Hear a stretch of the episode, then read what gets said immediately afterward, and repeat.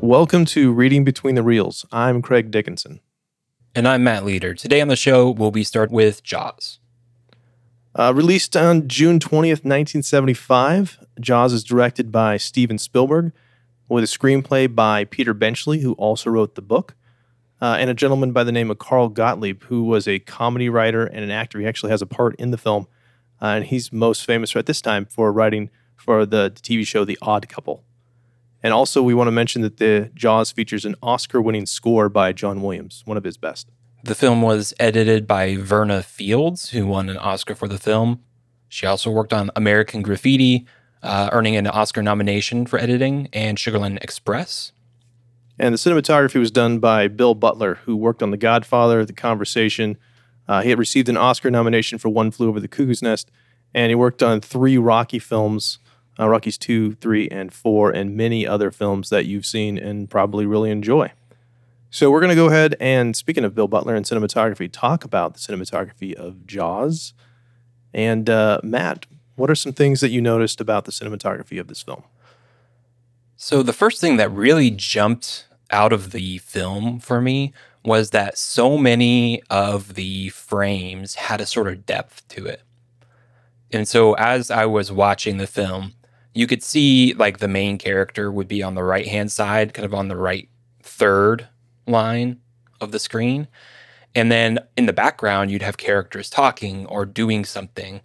There seems to be this great depth, just with almost all the composition in the frame, where there was multiple things going on and multiple points that you could kind of be paying attention to, kind of different panes, where in the first layer you have, you know, the character talking, and in the background you see something else going on. And that was the first thing that really jumped out to me. Along with that, and I think kind of going with it, the movement, the camera movement, was pretty extraordinary. And there were so many scenes where it started in one location, and then you have movement, either by the characters or by the camera, or a lot of times both, and then it would reframe with them doing something else.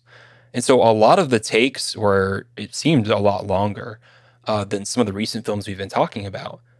And I just felt, it kind of felt refreshing to me, where it wasn't a needless cut. They didn't cut back and forth just because two characters were talking necessarily.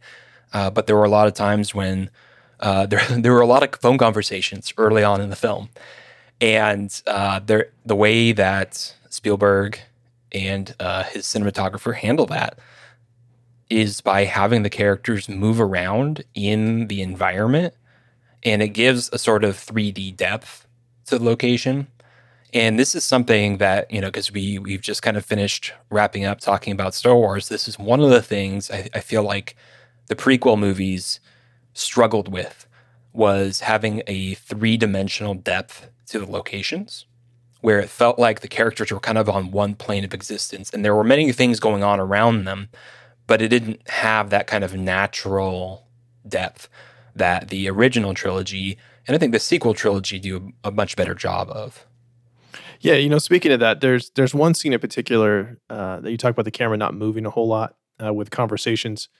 When Mrs. Kittner is confronting Brody after they catch the shark that they think ate him, the camera just lingers. It's a close-up on Mrs. Kittner, the entire conversation. And it's a one-sided conversation, you know, where she's just berating him, you knew, and she's blaming him, and right before she slaps him and all that stuff.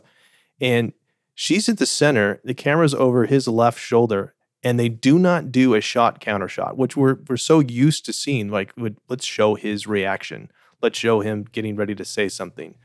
But it doesn't do that at all, which I found fascinating, that it's this very long, lingering shot on her. And then even after she finishes, it pulls away to a wide shot of Brody, and he's standing there with the mayor, and Hooper's there as well. But at no point do you get, you know, a close-up of his reaction. So it's just some really interesting choices that I saw with that. I also felt like, in some ways, the film was kind of claustrophobic in the fact that there's very little sky. The way the camera is set up is that it's very low. And I think probably to to emphasize the water aspect of it. A lot of the shots, like on the water, it's you see quite a bit of water below, very little sky. But even when people are walking around town, I'm used to seeing much larger glimpses of the sky, but most of the time it's, you know, walking around with like mid shots of the characters, but it doesn't, the camera's really set low. So much, sometimes, you know, the camera's actually in the water, which gives you that kind of immersive feeling. I think it did an excellent job of making you kind of feel that paranoia and the fact that, you know, Brody, for the most part, is trapped in this situation. That's kind of what I got from that. Yeah, I completely agree. I think two other things that really stood out to me. There's one shot, and I know you'll know what I'm talking about, when Brody's sitting on the beach, and it's roughly 30 to 40% of the way through the film, and he's kind of resigned himself to, they're not going to close the beach, they're not really going to listen to me, I got to kind of make do. And when the people realize that there's a shark in the water, and they have that camera effect with the lenses and the dolly zoom. Yep. And it just, it's an amazing shot, and it gets done quite a bit in other films for that kind of shock and awe. But I think Spielberg does it really well, that sense of kind of wonder and amazement. In this case, it's a negative connotation, but it's this kind of shock and awe that Brody is in, and the camera totally sells it. And it's probably the most, if you say what's the most famous shot from Jaws, it's probably that one shot. Agreed. We're talking about cinematography. So I absolutely love that. And the other one is when the mayor is trying to convince Brody that the initial shark attack was a boat accident. And they get on the little ferry. And the whole thing, I'm pretty sure, is just one shot. And I want to say it's a couple minutes long. I think it's one of the longest, if not the longest shot in the whole film. And again, it's this example of the camera moving with the characters, and the characters moving and reframing each other as the conversation continues, because there's kind of like an initial resistance that Brody has.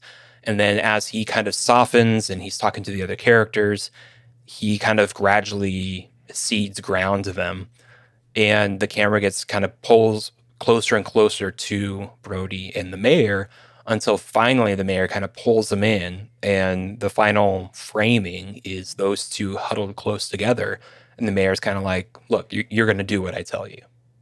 And I think that right there is just, it's a style that is, I would say, I don't see as much anymore.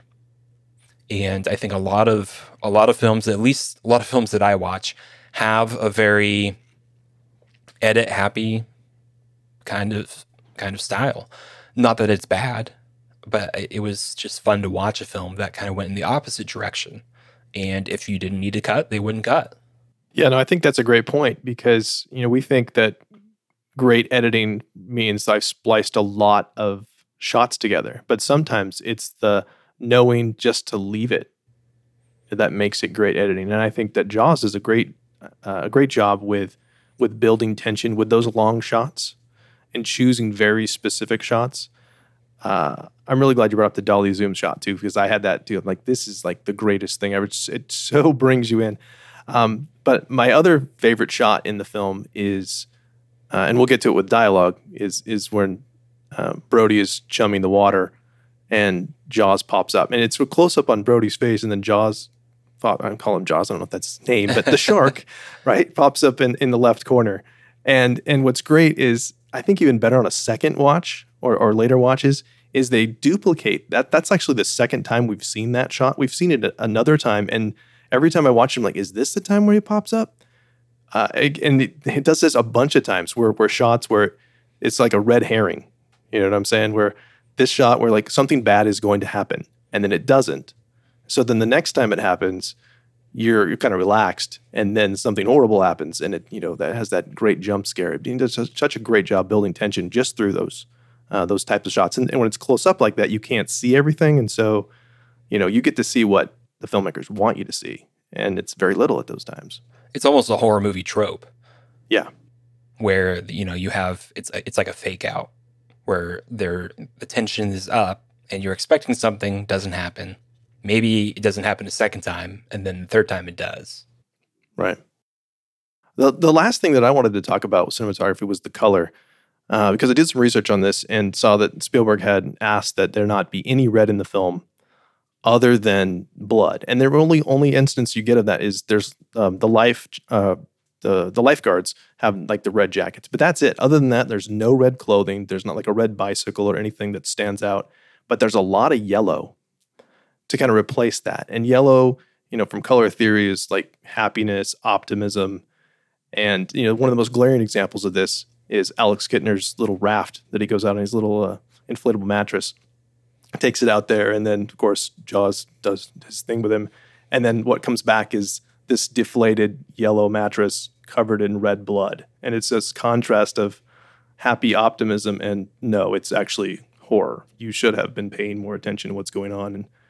And you even have, like, the mayor's sports coat is a yellow coat after Alex Kittner dies. And so you have this, we're going to say it's one thing, but it's clearly not underneath the surface, this contrast between those two colors. And I think that's one of the reasons why the movie works so well on a story level, is because you can relate to kind of being that person who's in the middle of things. I mean, it reminds me a little bit of the COVID situation and authorities maybe having some mixed messaging and wanting things to appear better than they maybe are to not cause a panic and to make sure people are doing, you know, good business and things like this, you know. And it just seems real, you know, that verisimilitude. Yeah. You know, that feeling of this feels true to life and kind of putting a happy face on a kind of terrible situation. Hey, I had that same thought. And that was one of my final thoughts was, you know, is one of the themes of this film that, you know, commerce is more important than safety, because that's very much the mayor. And it's not, you know, clearly he's set up as a fool. Mm-hmm. You're not supposed to sympathize with him. But I think it's, you know, the dangers of choosing, you know, anything other than safety. Like, safety should be your first priority, and not for that guy. And I think that, you know, you're not really supposed to sympathize with him, but it does make sense, like, from his perspective. Mm-hmm. Now, his priorities are misplaced, but his job is to make sure that the town thrives. And without, as he says, summer dollars, you know, Amity's a summer town. They won't survive if they don't have, and even Quint brings it up. You know, when he makes the first offer to hunt the shark, you know, it's like, if you don't hire me, then you're going to starve in the winter. And so, you know, I think there is a real fear there. And I think that's also what makes me appreciate the film, is that it's not a villain who's just evil for the sake of being evil. He has a motive. Now, it's wrong, but it's still there. So let's go ahead and transition into sound. And I had the first thing that I liked was the muffled by water sound effects. That there was a lot of that. And I mentioned earlier that the camera is in the water a lot to kind of give you that immersive experience where it'll splash up against it, where you almost feel in some of the scenes, like I'm thinking of like all the people off the beach, they're out swimming. You almost feel like you're in there. The water can get in your eye, and you're going to go underwater a little bit, and you kind of have that muffled kind of paranoia. Again, that very immersive experience. Between that and then Quint's fingernails on the chalkboard, man, that's just such a great reveal of this character and an introduction for him, that he just doesn't give a crap. And I'm going to get your attention however obnoxiously it is. Yeah, and I feel like the sound effect and the music are both used as transitional elements from a sense of safety to a sense of danger most of the time in the film. You have Williams' iconic score, and that is meant to increase the tension of the film, you know, in an audible way, before really anything has happened to any of the characters. But the chalk scratch is kind of a transition where the focus turns to Quint. There's a moment on the beach when, you know, they have the whistles, and the whistles go off and everyone panics. There's obviously the screams and the splashing by the victims who get attacked. So I noticed that a lot of times that they used music or sound cues to transition from kind of one sphere of either attention or safety into another sphere of attention or danger. Yeah, and we know we talked in an earlier episode about the special effects and in this case the lack thereof, that you can't really show the shark. And we know it was a notoriously difficult production and that the shark didn't work for most of the film. And so but it works for the benefit of the film, right? The fact that you can't see it is actually scarier. And so you do have the theme, just two notes. I mean, how genius is it that it's just two notes that stands in? You hear that and you know the shark is there. And as much as we talked about leitmotif kind of signifying that you should be thinking about this character or this theme, with Jaws, those two notes absolutely mean the shark is there and somebody's going to be in big trouble for that.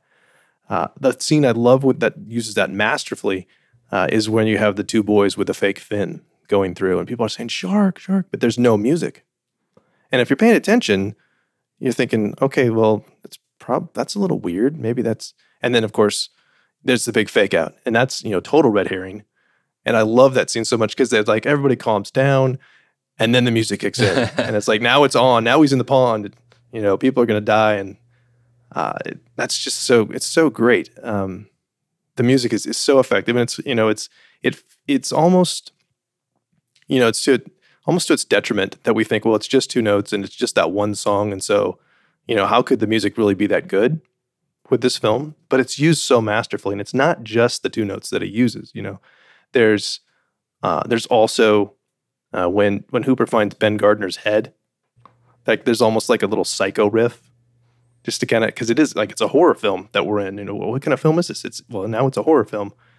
And then I really love the when July 4th happens, and there's like all this like kind of happy upbeat music after people have already been dying, and there's like this dramatic irony of like all these people are just lining up for like a buffet. And we're supposed to look at that and go, you guys, what are you doing? But they're all happy and ignorant.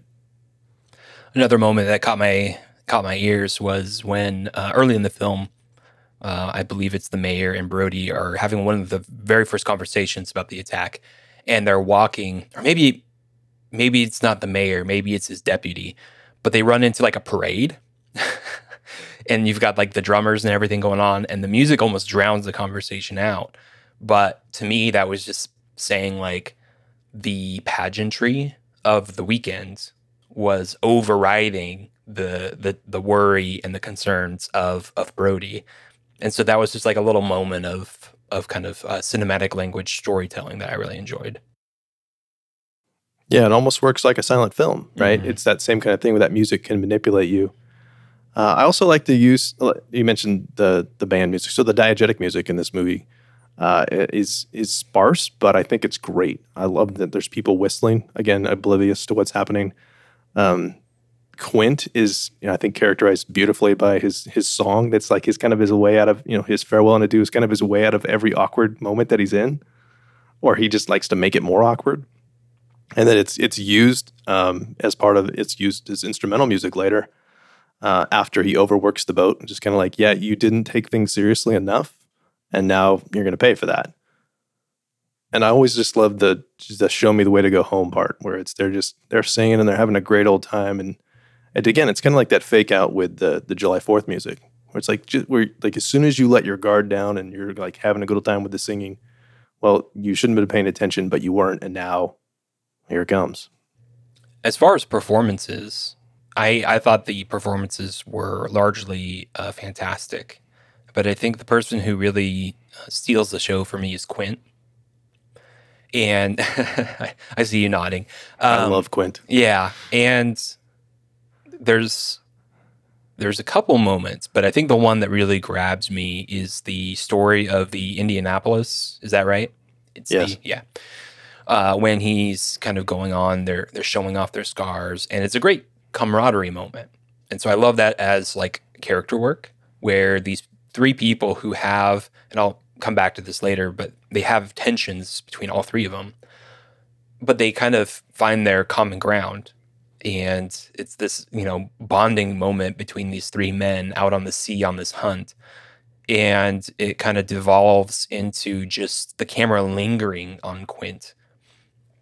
And you mentioned earlier about not cutting away. It does cut away a few times, but for the most part, it lingers on Quint.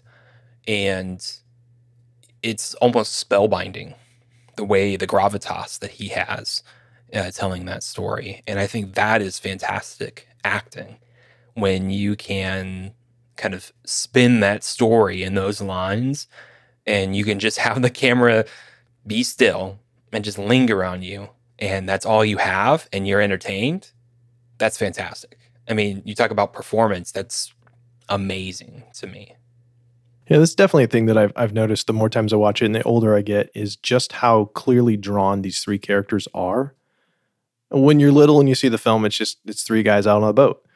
But now it's, you know, and it's maybe Quint. You might recognize the fact that Quint is a little off, because he is, you know. So Quint is Quint. We talked about him. But, you know, Brody, he being afraid of water, what a great character note.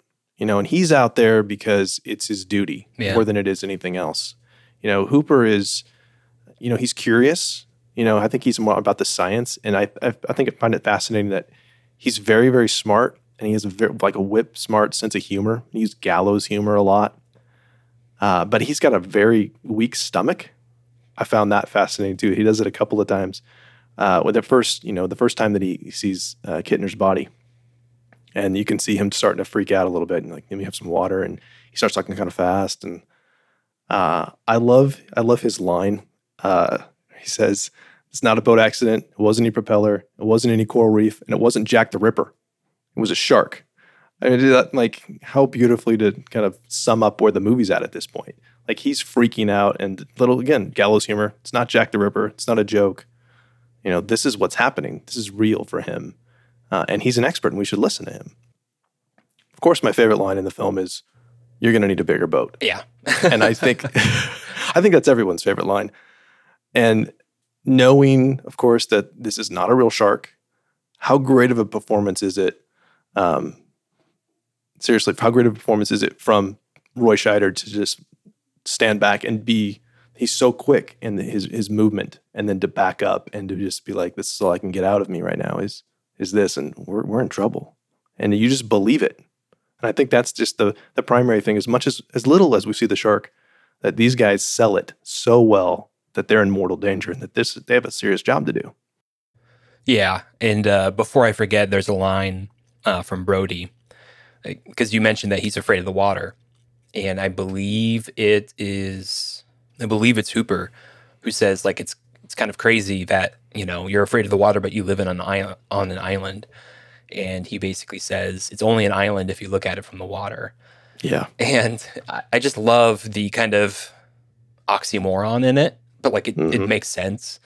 I just think that's a brilliant line. But yeah, I think it's also really fun that you take the main character, and a very simple story writing technique is to throw a character into their personal hell.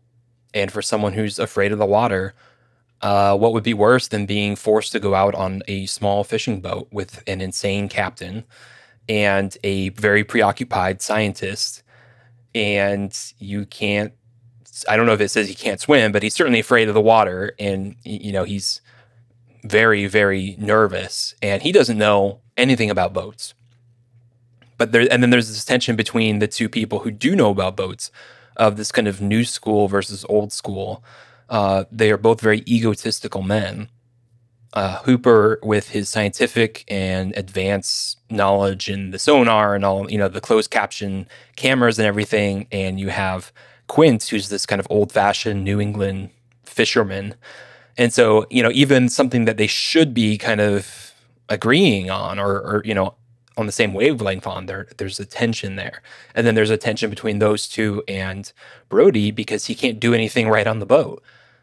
And so there's this kind of wonderful tension between the three characters and the boat itself and the water and the shark. And so every character and Jaws has this element of tension with each other. And I think that makes for some really fantastic storytelling, because there's a lot to work with there. Yeah, I'm not going to add to that because but why? Just leave that. That's awesome. So setting and design. filmed on location because it's the 70s, right? So they're filmed in Martha's Vineyard on an island, and it's an island regardless of where you look at it. And it's in the ocean. Almost all of it is actually shot on the ocean, which is ridiculously hard to do, as Spielberg found out pretty quickly. And a lot of filmmakers have found out. I mean, that's why Titanic cost as much money as it did, or one of the reasons.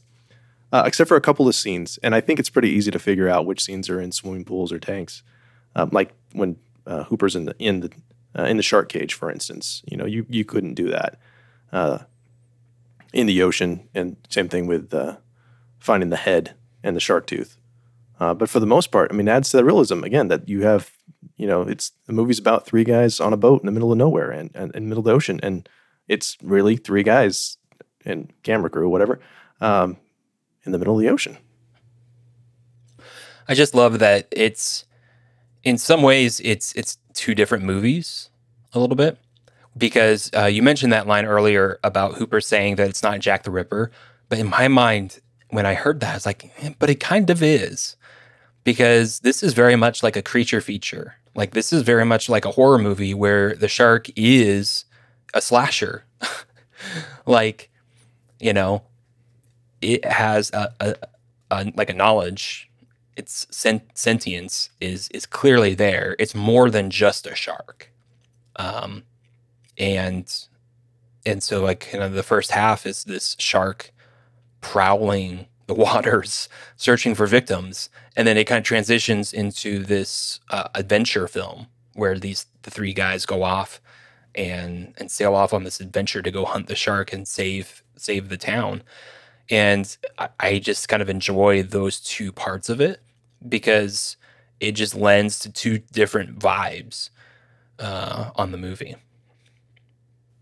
Yeah, I definitely agree with that. I enjoyed the beginning of the movie just fine because it's done so well, and I love the rapport between all the characters. Even watching Brody kind of fight with the mayor, but then as soon as they all three go out there, it's like, oh yeah, this is what's going to happen, and now I get to just sit back and enjoy these three guys just playing off of each other. And the thing with the barrels. I mean, that's my big thing with props. Sometimes it's really hard to figure out what kind of props you want to look at, but the barrels are basically a stand-in for the shark. You see those, again, yellow, right? Back to that yellow color again. It's supposed to be happy, but it's like you see those and that's not good. And it's amazing that they're just like dragging some barrels along the surface of the water and we're like, oh crap, there's a shark. It's so effective. And I love the foreshadowing with the air tanks. It's at least two times where they almost collide or go off, and, Brody is very, he's reprimanded. Now, be careful of those. It's very much the Chekhov's gun thing, right? These are explosive. Hey, guess what? These things are explosive. And then you get to the end and they're like, hey, maybe you should explode those air tanks. And of course they do. But just brilliant use of some very specific props. I got to say, I think the shark is most effective when you don't really see him. I do think the prop itself doesn't quite hold up as well. It's still entertaining. And I still love it, but I think it's a case of less is more for it. When you just see the fin, I think it's a little scarier, and I think it works a little bit more effectively. But yeah, I think because I thought about that too when I saw the barrels. Like, it's pretty extraordinary that you can create tension with three floating barrels, like coming towards a ship. But it works really well. I do think that they set up the oxygen tanks at least twice. They are in a couple more shots, I think. They're not directly mentioned, but they're there. And so that is really great prop work. I also think that there's a couple shots on the boat where you see there's one shot that always stands out to me when Brody is walking along the edge and his boot kind of slips off. And you just realize that there's this kind of, it's almost like they're on the edge of a knife when they're walking along this ship, especially Brody, where it's like, there's not really much margin for error. Like, this is a tiny little ship. When the fire starts and everything starts kind of going bad and the ship is starting to die and smoke and everything, that's kind of, to me, the ramp up in the tension, because things are coming to a climax. As the ship begins to die, the characters are in more and more danger, and they're kind of running out of options. There's only so much more that they can do. Yeah, I also wanted to mention a little bit with set decoration, how we see things, shots lingering on items in the boat downstairs, jumping up and down as the shark rams them, which reminded me a lot of the water in Jurassic Park. Mm. And I really feel like he cribbed from himself a little bit when he does Jurassic Park. That, it, again, it's the less is more. Like, we never see the raptors until the end. It's a lot of it is reaction of the actors to portray like what kind of danger and how fearsome these creatures are. But when I saw that, I was like, that's a great. And again, we don't see the shark in that scene at all, right? All we see is like the wood being cracked. We see the things inside the boat jumping up and down. We see the terror on the actors' faces. But again, we don't see the shark. But we don't need to. It's way scarier to be thinking what he's doing. Yeah, because really, we talked about like when the shark works and when it doesn't. I think obviously that you're going to need a bigger boat scene works, because it's out of focus too, and that's another brilliant thing, right? Focus is so tight on Brody's face that when the shark pops up, you only get a glimpse of it. And then I think in the shark cage, that one works for me when Hooper's in the cage and it just keeps ramming at him, and it's just teeth just jump, and you see Hooper's eyes repeatedly, and you're like, yeah, I feel you. I'm with you. I'm in there with you. I also think that it speaks to the fact that a lot of times something that's scary is a lot scarier before it happens or before it comes. Like the precursor is worse. Like, worrying about what's going to happen is almost worse than the thing itself. Because once the thing is there, you can spring into action. But it's the not knowing that really tortures the person. And that's, I think, what Spielberg does in this and in Jurassic Park really well, because you don't know exactly when it's coming, where it's coming from, what's going to happen next. You know, that moment when the shark finally jumps up onto the back of the boat and is eating Quint. It's like, it's right there in front of you. You know it's not going to come up and sneak up on you from behind. But when you said, when Hooper's in the water, there's a shot where it's that the dark, murky water, and you can't quite see where the shark is. And to me, that's the greatest point of tension. That's the greatest point of fear, when you don't quite know where it's going to come from. Once it's there, yes, it's scary, but it's not quite as bad as not knowing where it is. Yeah, I mean, you even get a little bit from Quint's dialogue with him, you know, being this, you know, awesome shark hunter who's done it all and seen it all, that you can see him puzzled, mm-hmm. and he even makes comments about, I think he's under the boat. You know, it's like, if he's worried and he can't see it, and he's worried about not seeing it, then I should also be worried that I can't see it. And that just continually, you know, builds the tension. So with characters, is there anything we haven't talked about yet? Not really. I mean, I think that's kind of something that we've kind of talked about the whole way through. Yeah, I think so too. I think, you know, there's a small cast in this film, which again works to its advantage, that you get to know these characters really, really well and care about them a lot. You're rooting for all of these guys, even Quint. I mean, you know, he does some really strange things. I was puzzled for a very long time when I was younger about why he destroys the radio, you know, and looking back at it now, then there's actually two things with the radio. I mean, kind of going back to props wrap a second, where he calls in, it's like, yep, yeah, no, we still haven't found him. It's like, you know, he's right there. And it's clearly he's going to take this on himself. You know, he's full on Captain Ahab here. Yeah. That he doesn't want any help. And it doesn't matter like what kind of danger's in it. It doesn't matter what happens to him. He's just going to face this no matter what, whatever happens.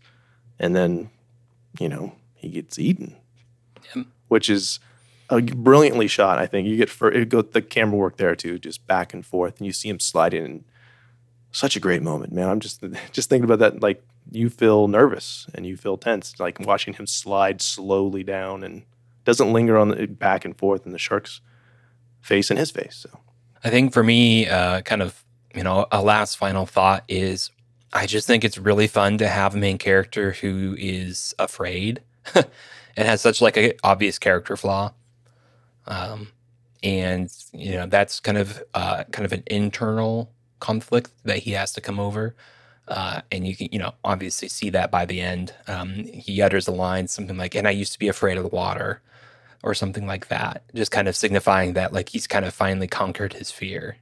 And I just think that's, like, a really cool last little bit. Yeah, the last line, I wrote this down. The last line of the film is Brody says, "I hate the water."